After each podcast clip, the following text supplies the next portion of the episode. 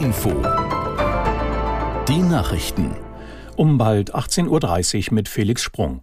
Die verbotene kurdische Arbeiterpartei PKK ist einem Bericht zufolge Drahtzieherin des Bombenanschlags in der türkischen Hauptstadt Ankara.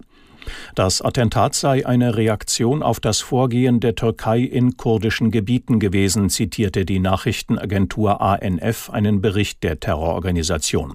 Aus der NDR Nachrichtenredaktion Petra Mittermeier. Nur wenige Stunden nach dem Angriff trat das türkische Parlament wie geplant zu seiner ersten Sitzung nach der Sommerpause zusammen. Präsident Erdogan nannte die Attacke in seiner Eröffnungsrede ein letztes Zucken des Terrors. Die Schurken hätten ihre Ziele nicht erreicht und würden sie auch niemals erreichen. Beobachter halten einen Zusammenhang mit der geplanten Abstimmung im Parlament über den NATO-Beitritt Schwedens für möglich. Dazu fordert die türkische Regierung von Schweden ein härteres Vorgehen gegen die kurdische Terrorgruppe PKK.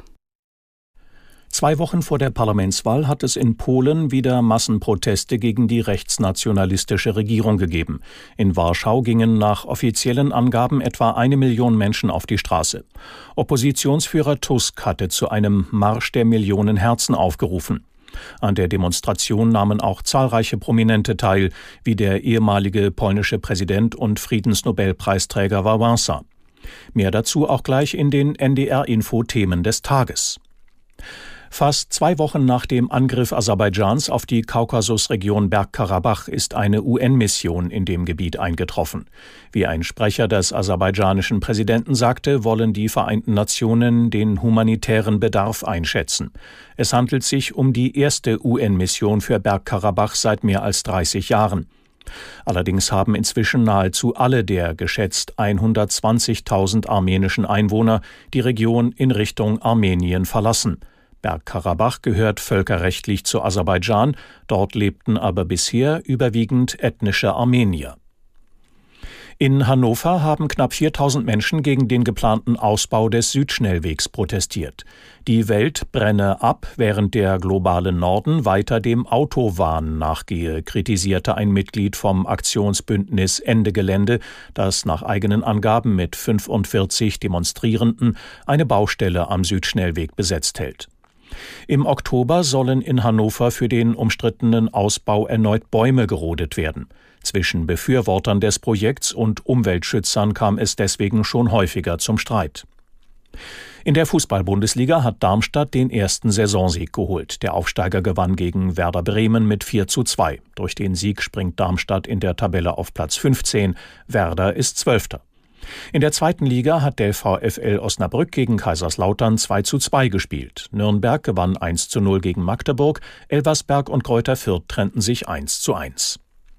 Das Wetter in Norddeutschland bewölkt vor allem nach Nordosten hin Regen, sonst trocken, Höchstwerte 16 Grad in Neustrelitz bis 22 Grad in Wunstorf.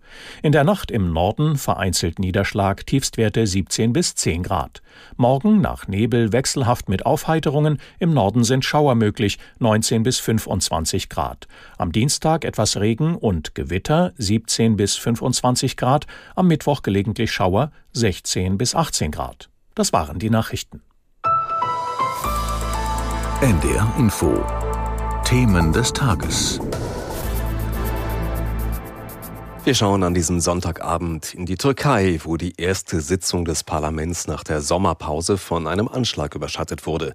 Wir schauen nach Polen, wo die Opposition heute mit einer Großdemonstration für einen Regierungswechsel auf die Straßen gegangen ist und natürlich auf die Bundesliga, unter anderem mit der Partie Freiburg gegen Augsburg. Ich bin Michael Latz. Schönen guten Abend. Es sollte ein besonderer Tag werden in Ankara. Nach der Sommerpause sollte das türkische Parlament heute zur ersten Sitzung zusammenkommen und selbst Präsident Erdogan, der sollte zu den Abgeordneten sprechen. Das ist auch so passiert, aber am frühen Morgen gab es eine Explosion ganz in unmittelbarer Nähe zum Parlament. Ein Anschlag, zu dem sich inzwischen die verbotene kurdische Arbeiterpartei PKK bekannt hat. Die beiden Attentäter wurden getötet, zwei Polizisten leicht verletzt. Einzelheiten von Pia Masutschak.